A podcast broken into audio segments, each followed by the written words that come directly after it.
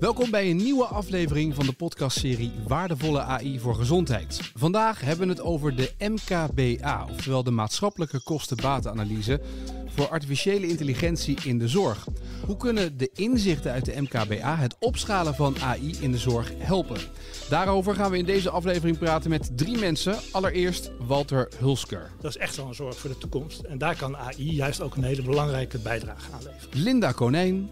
Het is wel, uh, laat ik het zo zeggen, een, een hot item. Waar veel mensen ook uh, in, de, in de ouderenzorg en uh, in de VVT mee bezig zijn.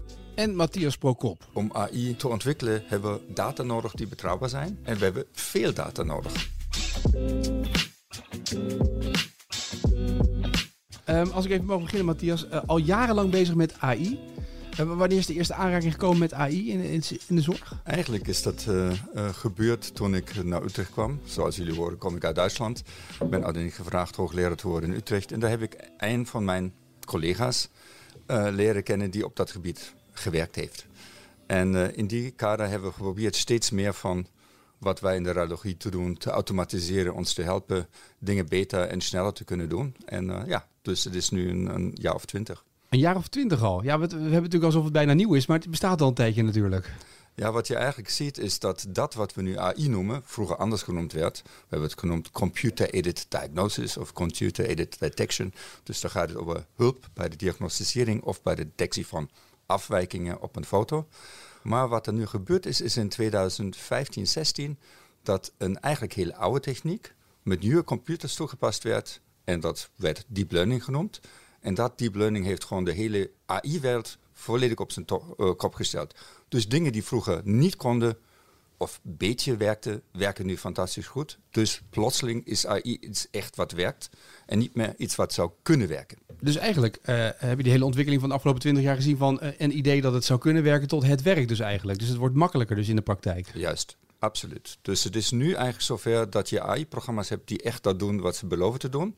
Maar je hebt nog heel veel AI-programma's die nog op de weg daar naartoe zijn. Ja, precies. En, en nou ja, daar zit nog waarschijnlijk genoeg in om erover te praten. Uh, Linda, even een beeld te schetsen. Uh, wat is jouw ervaring met AI? Want we gaan straks nog wat uitgebreider over praten, denk ik. Maar wat is de ervaring? Ja, die, uh, die is natuurlijk spannend in ja. de ouderenzorg. want voor ons is dat wel vrij nieuw in de wijkverpleging. En dat heeft er wel mee te maken, denk ik, dat wij uh, niet in die klinische setting zitten, maar echt bij de mensen thuis. En um, dat de maatschappij hier nog niet zo aan gewend is. Hè? Dus het is nog best uh, lastig om dit soort technologie achter die voordeur te krijgen. Ja. Dat is best een uitdaging. Maar het is volgens mij ook wel best lastig om in het ziekenhuis te krijgen, toch? En dan ook nog vanuit het ziekenhuis naar de, uh, naar de voordeur, zeg maar. Naar de mensen thuis, ja. ja. En je ziet nu natuurlijk die beweging ontstaan, hè, dat het de bedoeling is dat mensen zo lang mogelijk thuis blijven. Ja. En uh, dat vind ik heel interessant als wijkverpleegkundige. Van, hè, wat kan die, uh, uh, die slimme technologie nou voor ons betekenen? Hè? Want we merken wel, harder dan dit kunnen we niet werken.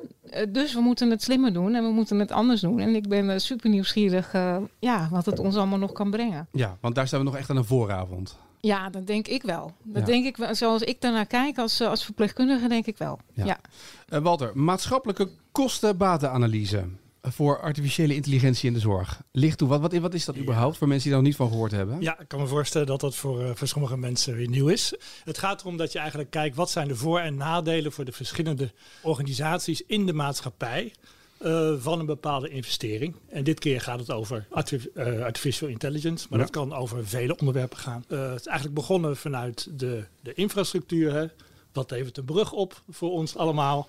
En nu doen we dat gelukkig ook voor dit soort. Uh, maar met een brug kan ik me, me voorstellen dat dat meetbaar is. Want als ik een brug ja. neerleg en er kan meer verkeer overheen, dan kan dit. Dat, hè? Maar hoe doe je dat met, uh, met zorg en AI? Uh, nou, gelukkig is ook uh, een aantal effecten meetbaar. Omdat wij als economen, het is echt een, een economische analyse, kijken of er marktvorming plaatsvindt.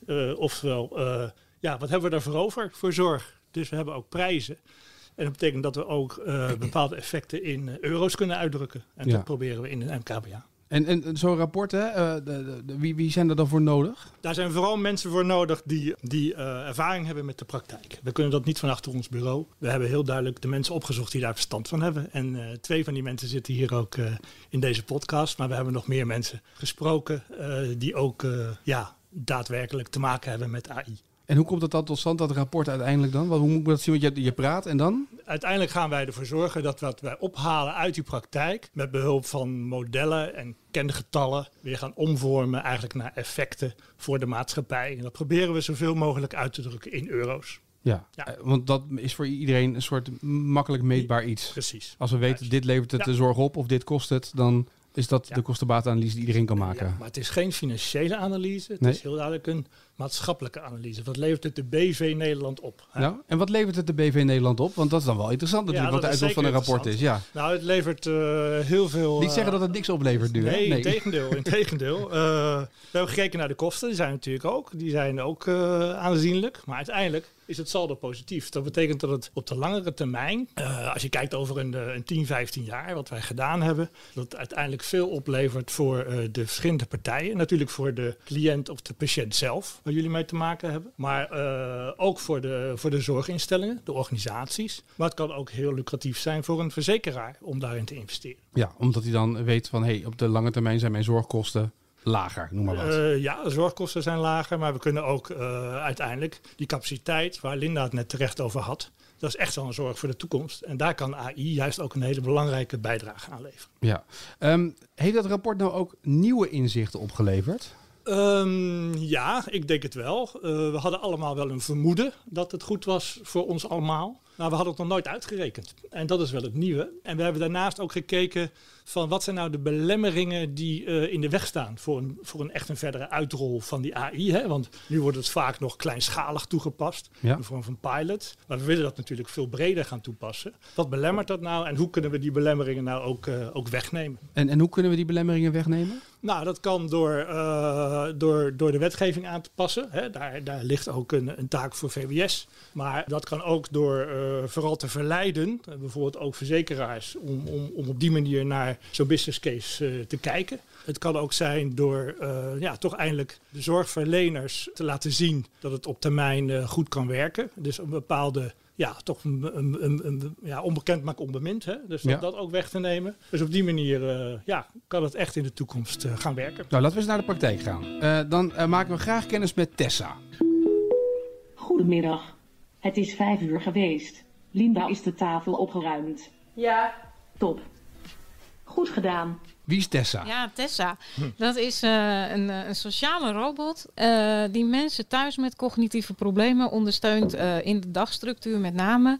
Maar het apparaat op, geeft verbale begeleiding. Maar het is, een, een, een, is het echt een robotje zoals we zien in Star Wars, zeg maar, die door het huis heen rijdt? Nee, hij, hij staat op een vaste plek. Oh, Oké. Okay. En uh, dat, dat komt ook wel omdat uh, specifiek die doelgroep uh, heel onrustig wordt van allerlei extra prikkels over het algemeen. Dus zo simpel mogelijk houden, in de hoek neerzetten. Zo simpel ja, mogelijk. Ja. Hij ziet eruit als een bloempot. Zij dus denk ik toch, of niet? Of zij, ja. ja ik denk genderneutraal ja. tegenwoordig. Oh ja, sorry, ja. Het, het ziet er, ja. ja. ja. En het geeft dus mensen verbale begeleiding, omdat mensen met cognitieve problemen vaak fysiek allerlei dingen nog wel kunnen, maar de prikkel missen om dat ook te gaan doen.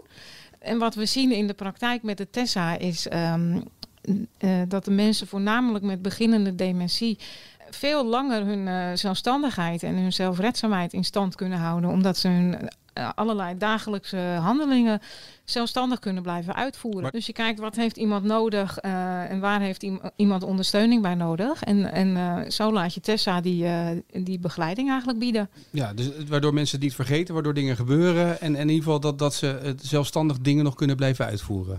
Ja, klopt. Het gaat dus om de, met name om de dagelijkse handelingen, hè, als eten en drinken. maar zegt Tessa, vergeet niet te eten om 12 uur. Ja, Maak een boterham. Ja? ja? maak een boterham of maak koffie. Of uh, denk, uh, afhankelijk van wat iemand nog kan, uh, proberen we iemand te activeren om zoveel mogelijk zelf te blijven doen. Dus, 20 push-ups? nee, maar, nou, maar alles kan. Hè? Ja. Je, je, kan het helemaal zelf bepalen op, op basis van wat je, wat je denkt dat je cliënt nodig heeft als verpleegkundige. Dus het is eigenlijk, zie ik het een beetje als verlengde arm van ons. Uh, want alles wat die cliënt zelf doet, uh, daar hoeft uh, niemand naartoe. Dus het is ondersteunend aan de mantelzorg. Hè. Die heeft, ja? vind ik, best een hele zware taak die er ook altijd is. Mm -hmm. Dus het is fijn dat we die mantelzorgen kunnen ondersteunen. En het is ook hartstikke fijn dat cliënten met bepaalde beperkingen, waarvan je verwacht dat het natuurlijk in de loop van de tijd toeneemt door de ja. ziekte, zo lang mogelijk die dingen zelf kunnen blijven doen. Linda is het aanrecht opgeruimd. Nee. Het is half vijf. Wil jij dan nu gaan opruimen? Ja. Ja, dus in principe Ja. hoef je dus niet dan langs, maar dan kunnen ze het zelf doen. En dat bespaart dus weer tijd. En dus heb je misschien minder mensen nodig die overal langs gaan, langs alle huizen. Klopt. Ja, klopt. En heb je dat ook al gemerkt? Merk je dat in de praktijk ook, waar, waar Tessa staat? Dat dat... Ja, we hebben nu eh, een, eh, een test eigenlijk gedaan bij ons met 16 Tessa's. En Ja. dan zien we over het algemeen, en daar, daar hebben we ook wel eh, onderzoek naar gedaan, hè, want het, het, het was bij ons een, een pilot. Ehm, en dan zien we over het algemeen dat het dus echt veel tijd bespaart. Soms wel tot drie uur per week aan, aan zorgtijd bij bepaalde cliënten. En eh, ja, dat is natuurlijk super mooi. En weet je, als, als verpleegkundige ben je vooral ook opgeleid om te kijken naar eh, wat heeft die cliënt nu nodig. En dan is het heel mooi ook om te zien wat voor eigenwaarde dat toevoegt voor die cliënt. Hè. Dat is heel belangrijk dat die eigenwaarde en eh, alles, alles wat iemand nog wel kan, dat dat in, in stand blijft. Ja. Ja.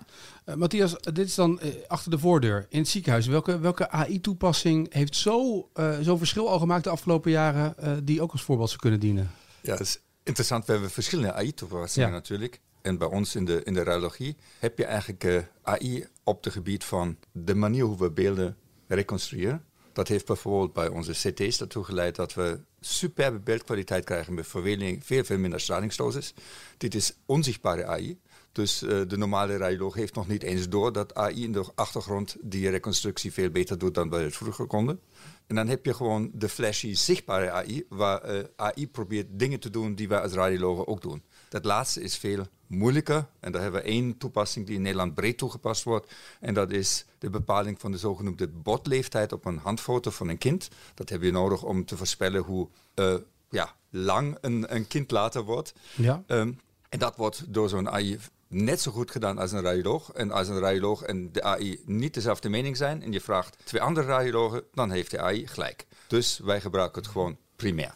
ja. Maar dit is een uitzondering. De meeste tijd is het zo dat je AI samen met mensen moet in, eh, gebruiken, omdat het nog niet goed genoeg is eh, om ja, ons daarbij te helpen. Ja, want dit is een beetje wat ook wel een beetje het verhaal natuurlijk. Hè, van, we zien dingen in de praktijk nu gebeuren, maar dat gebeurt eigenlijk nog heel weinig, toch? Van AI, er gebeurt wel wat, maar het is eigenlijk nog, er zit- liggen nog heel veel kansen in, Er toch? liggen heel veel kansen, zeker. Ehm, en even terugkomend op eh, wat ik Matthias net, net heel helder hoor vertellen. Wat wij ook begrepen hebben van eh, collega's eh, radiologen. Dat zij het heel belangrijk vinden om ook echt aan de moeilijke gevallen eh, meer aandacht kunnen besteden. Hè? Dus ook het, eh, de meerwaarde van de, van de radioloog wordt daardoor eh, steeds groter. Omdat je eigenlijk het standaard scannen, zeg maar. Ik zeg het vast niet helemaal goed. Maar dat kan juist die AI-oplossing overnemen. En ja, juist de moeilijke gevallen is meer aandacht voor.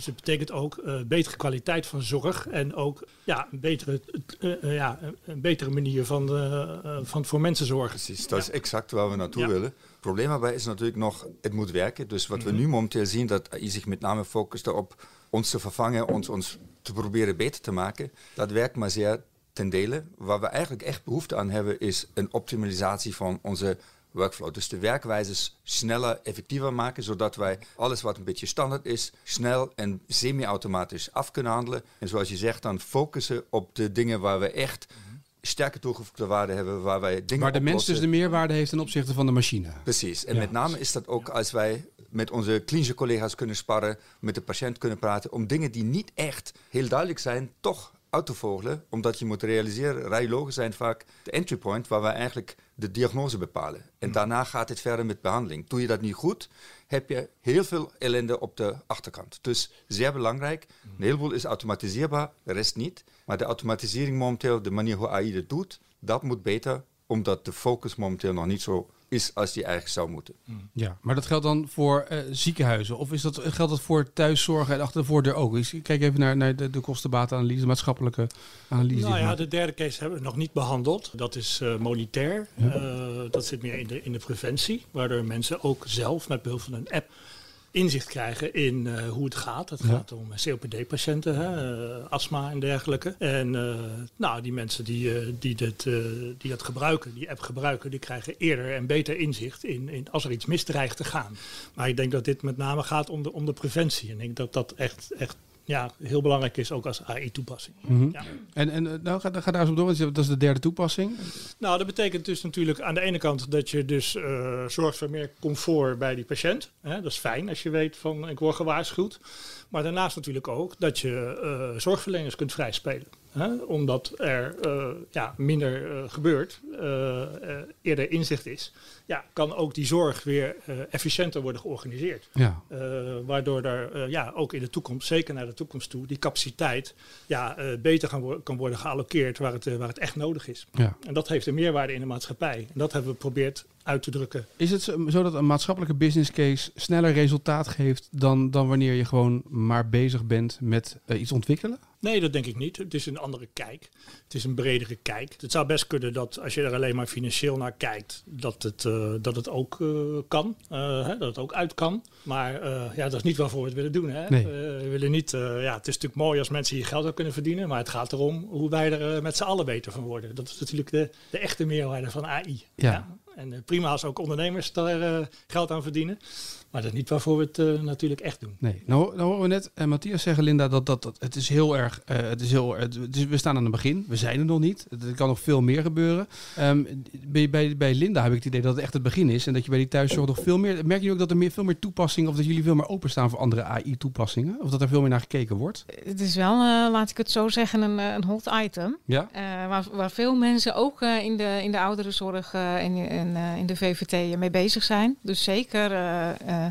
Ja, en er wordt ook wel eh, op landelijk niveau in samengewerkt hoor. Want er, er is een hele grote appgroep met zorgvernieuwers die allemaal vanuit hun professie eh, daarmee bezig zijn. Heel veel zorgverleners zi- zijn daar ook eh, bij betrokken. Dus dat is mooi hè, dat iedereen elkaar opzoekt van hé, hey, wie heeft er al ervaring met dit of met dat. En Ja. ja, zo wordt het ook laagdrempelig uitgewisseld. Ja, en ik, ik wil nog wel even inhaken op die maatschappelijke kosten. Mhm. Want we zitten best in de wijkverpleging vaak met, met de schurende stelsels eigenlijk. Hè? Dat je bij een cliënt moet, moet kijken van, hè, hoort dit nou onder de zorgverzekering? Of is het toch een WMO-vraagstuk? Of eh, ja, is dit nou een cliënt die, die, die wel of niet eh, eventueel naar de wet langdurige zorg eh, over zou moeten? Dat, dat, daar komen dan weer Er allerlei... allerlei criteria bij kijken, Ja, ja. precies, Terwijl wij natuurlijk als verpleegkundigen zeggen, wij, wij zijn de generalist en we kijken naar die cliënt als, als mens. En wat heeft, wat heeft dat mens nu precies nodig?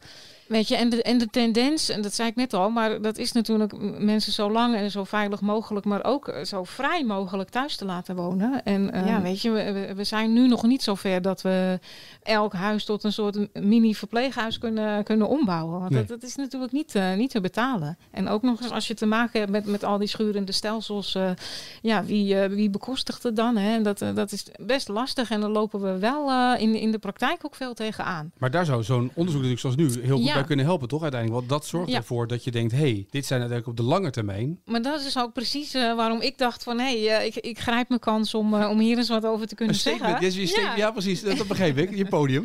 ja, hier- daar wil ik me dus graag hard voor maken. En Ja. ik, eh, eh, wat er uit het onderzoek eh, kwam aan, eh, aan cijfers en ehm, aan uitkomsten, dat, dat verbaast mij ook niet, want dat is wat wij ook zien in de praktijk.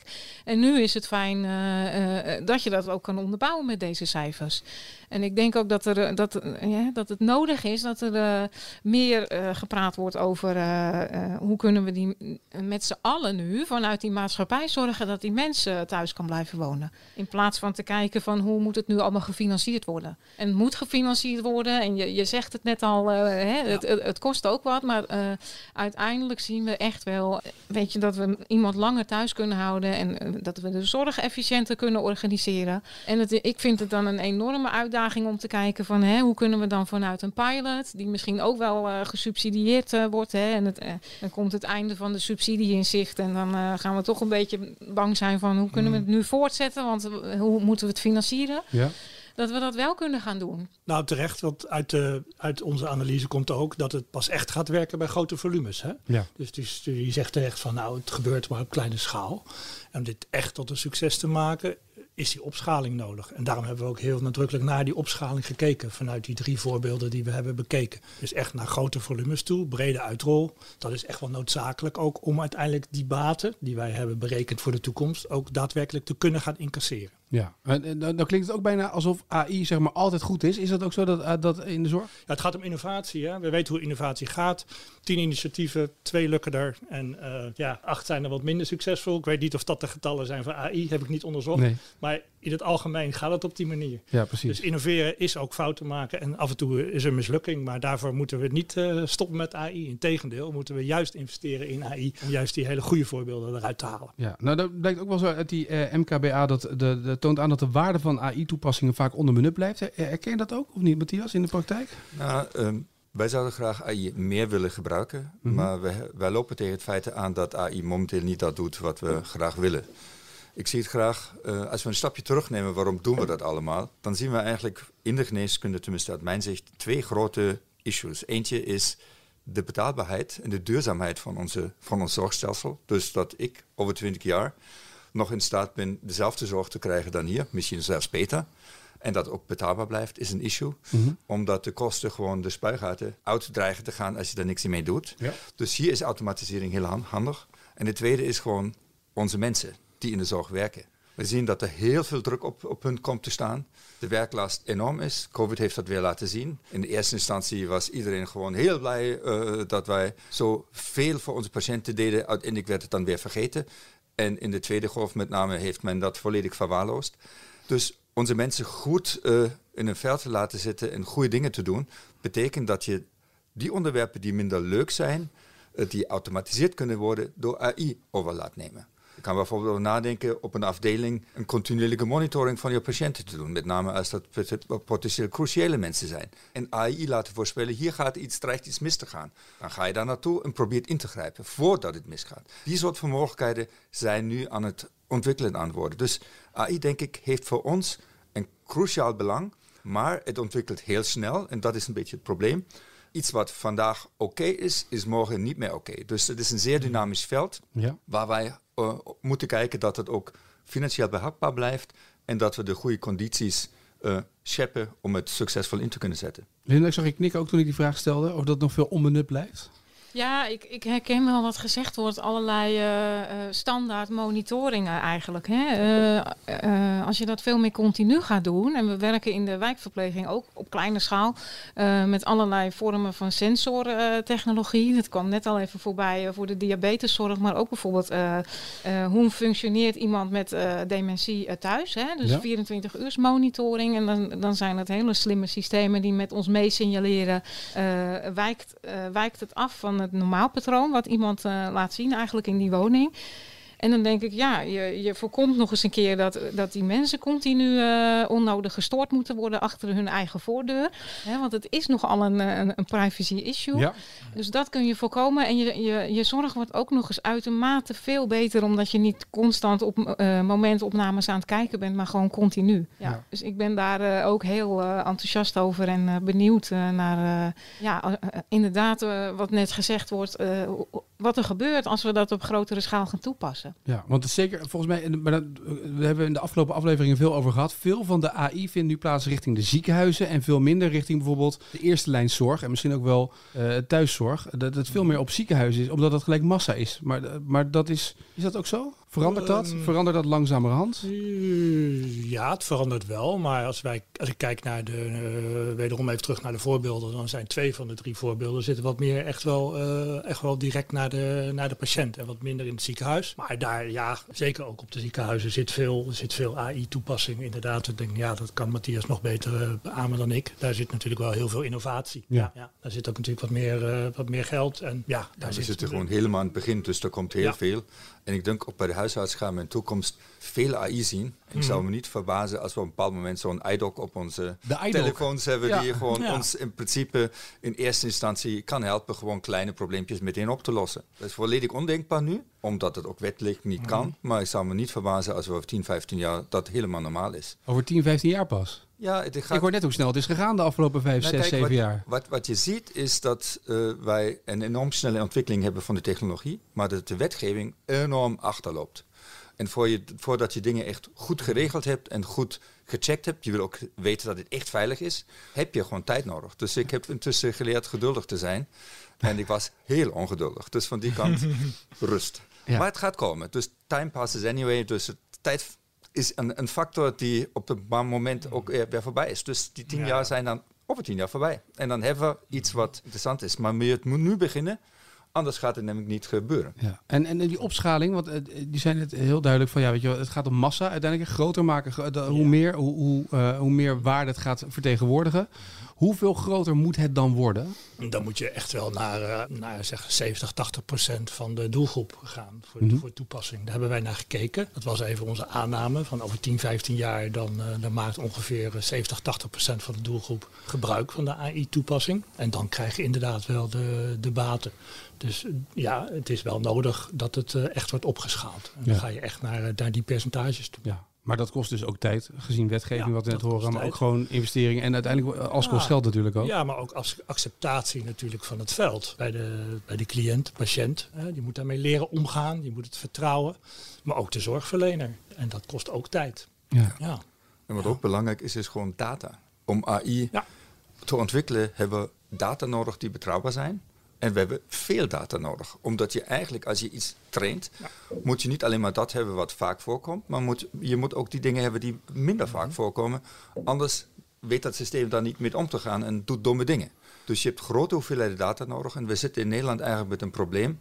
Dat dankzij de privacy issues heel veel uitwisseling van data, ook zijn het maar eh, zo dat je het eigenlijk niet of slecht kan herleiden, dat dat niet voldoende is en dus ons dat leven extreem moeilijk maakt. Dus hier tot een goede balans te komen tussen de privacy en op de andere kant de ontwikkeling van die soort systemen is nog een belangrijke factor wat nog te weinig gedaan wordt. En vandaar ook misschien wel dat, dat jullie steeds zeggen eh 10, 15 jaar, omdat het dan echt verder weg is en dat dingen dan op een andere manier geregeld of ingeregeld zullen zijn en we er meer gewend aan zijn, misschien wel. Ja.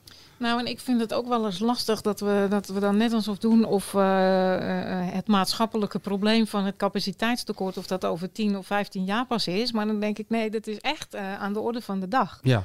Ja. Ja, dat hebben, we, dat hebben we niet in de krant gelezen, geloof ik. Hè? Dat het nee, maar het is, het is heel Nou, duidelijk. maar Ik, ben er altijd een beetje dubbel in. Want Ja. ik, ik denk ook hoe, hoe harder wij als zorgverleners roepen van eh, wat hebben we het zwaar en wat is het moeilijk. Ja, dan maak je je eigen vak ook niet aantrekkelijk. Nee. Terwijl dat het wel is. marketingtechnisch gezien eh, zouden Nee. weinig mensen nu de zorg instappen als je blijft roepen hoe zwaar het is natuurlijk. nee, hè? nee, nee. En da- maar weet je, daarom denk ik wel, eh, laten we nu met z'n allen eh, gebruik gaan maken van die slimme technologie die er al is. Hè, want we, we, we zitten wel degelijk in een, eh, in een cultuurverandering waar, waarbij de norm ook steeds weer meer wordt, eh, we doen het digitaal. Ja, en daarin zijn zorgverleners inderdaad en eh, cliënten, patiënten ook eh, aan het leren. Maar ik denk dat het goed is als we, als we dat met elkaar wat meer gaan omarmen. Want dan kunnen we ook meer die data gaan verzamelen. Hè? Dus het is een beetje een cirkel Ja. waar je nu in zit. Ja. En eh, eh, Die cirkel moet een beetje doorbroken worden die misschien cirkel wel. Ja. moet doorbroken worden. En ik, ja, ik denk dat, dat we ons moeten realiseren dat we midden in die cultuurverandering zitten. En dat het niet erg is als je het eng vindt of moeilijk. Of ehm, hè, je staat er niet zo positief tegenover. Maar ik, ik, ik zou wel echt iedereen willen uitnodigen van eh, probeer het nu eens. Of, of vraag eens naar iemand, eh, aan iemand die er al ervaring mee heeft hoe dat gegaan is. Ja. Ja, en dan denk ik, als één iemand steeds iemand anders kan, eh, kan informeren en kan enthousiasmeren, hè, dan, dan, dan gaat het balletje vanzelf al rollen. En zouden jullie patiënten nog zonder Tessa kunnen? Vroeg ik me nou af, zeg maar. Ze, ze zijn nu gewend geraakt. Ze zijn achter de voordeur. Je bent achter de voordeur gekomen met een robot. Nou, we zien wel dat waar de Tessa's nu staan, eh, dat ze daar ook over het algemeen heel lang blijven staan. Als het niet lukt, is het al vrij snel duidelijk. Hè? Het, kan, eh, het kan gewoon een verkeerde match zijn, want ik zie, ik zie al, allerlei vormen van eh, digitale zorg ook wel als een hulpmiddel. En soms kies je een verkeerd hulpmiddel. Dan is het niet de passende interventie en dan moet je iets anders kiezen. En zo zie ik dit ook wel. Hè. Die, maar in het, weet je, als die Tessa daar staat en het gaat niet, dan halen we weg en dan, dan kijken hoe we het anders kunnen oplossen. Maar als hij daar staat en iemand, eh, een cliënt doet het daar heel goed op, dan blijft hij daar eigenlijk staan tot, eh, tot iemand wordt opgenomen of, of komt te overlijden. Ja, Ja, dus is die dus blijft er heel lang staan. ja precies. Ja. Zijn er nog dingen jullie willen meegeven voor de mensen die geluisterd hebben nu in deze podcast? Dat je zegt, eh, op basis van wat we nu hebben onderzocht, wat we ondervinden, wat we zien. Waarvan je hoopt... Het laatste punt wat ik gebracht heb op de data is echt een cruciaal punt. Als we goede AI willen, hebben we goede data nodig. Junk in, junk uit. Dus van die kant is datadonatie, goede wettelijke regelingen daaromheen, die soepeler zijn dan wat we nu hebben, eh, enorm belangrijk om succesvolle AI aan te kunnen bieden. En ook meaningful AI te kunnen mm, produceren die echt iets betekent. Dus van die kant uh, daar is de wetgever gevraagd om dat goed voor elkaar te krijgen. Wordt bevestigd, niet bevestigd? Wordt zeker bevestigd. Het is een hele belangrijke belemmering die uh, opgelost moet worden. Ook wel op de kortere termijn hoor. Want we, we, hebben best wel veel over die termijn van 10, 15 jaar gesproken. Maar ik zou het wel heel jammer vinden als, uh, als er over die termijnen daadwerkelijk ja, de AI-toepassingen pas, pas echt gaan vliegen. Ik denk ook dat het veel sneller kan en zal gaan gebeuren, maar er is wel wat voor nodig. En het belangrijke is, je wil gewoon Nederlandse data. Omdat die gewoon mm de manier hoe wij hier in Nederland werken afbeelden. En niet Amerikaanse data of Chinese data, waar het veel makkelijker gaat. Dus dat is ook nog een belangrijke factor. Elke zorgverlener, elke individu moet zich ook beseffen van... Hey, ik ben data aan het verzamelen. En uh, op de grote hoop gebeurt daar ook iets mee. Dus ik moet mijn beste voor doen om dat op, op een goede manier in te voeren en aan te voeren. Want dan zijn de uitkomsten ook veel meer bruikbaar. Ja. Ja, ligt dus ook bij de zorgverlener dat je zelf beseft, hé, hey, ik kan hier ook wel aan bijdragen. Zeker. Ja. Uh, Walter, als het, nou, als het nou zo goed werkt, hè, die AI, als jullie enthousiast over zijn met de werking, wat het kan opleveren, uh, waar ligt dan de hobbel voor instanties om hiermee aan de slag te gaan, om hierin te investeren of wat mee te doen? Nou, toch wel het geld. Uh, op de korte termijn. toch wel een manier van financieringszin te vinden om die, die stap te kunnen maken. Ja. ja. Is dat iets wat jullie herkennen? ja, zeker. wat wel ook belangrijk is, goed over na te denken waarvoor ga je het gebruiken? En ga dat waar ik het voor gebruik, maar uiteindelijk ook iets opleveren wat ook geldwaarde heeft. Dus bijvoorbeeld dat ik iets sneller kan doen, dus minder mankracht nodig heb, of dat ik meer kan doen. Dat zijn dingen waar we goed over na moeten denken. Dus die dingen die alleen maar leuk zijn, niet handig. Maar omdat vaak instellingen te weinig zicht op hebben wat het nu op de achterkant aan eh, positieve effecten heeft, is men vaak nog zeer conservatief. Dus hier uh, ook meer experimenteer. Dus uitleggen wat eigenlijk de kostenbatenanalyse is, zoals nu. Hè? Dus eigenlijk exact. laten zien ja, wat het oplevert. Precies. En als dat komt, dan denk ik heb je ook meer kans dat dit toegepast wordt worden. En tot zover deze aflevering van Waardevolle AI voor Gezondheid. Dank aan de gasten van vandaag. Graag gedaan. Ja, graag gedaan.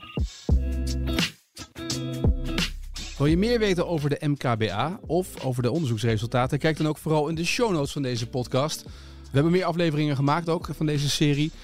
Dus vergeet je ook niet te abonneren op deze podcastserie. Dan kun je ook de andere afleveringen terugluisteren. Wat ons betreft graag tot de volgende aflevering.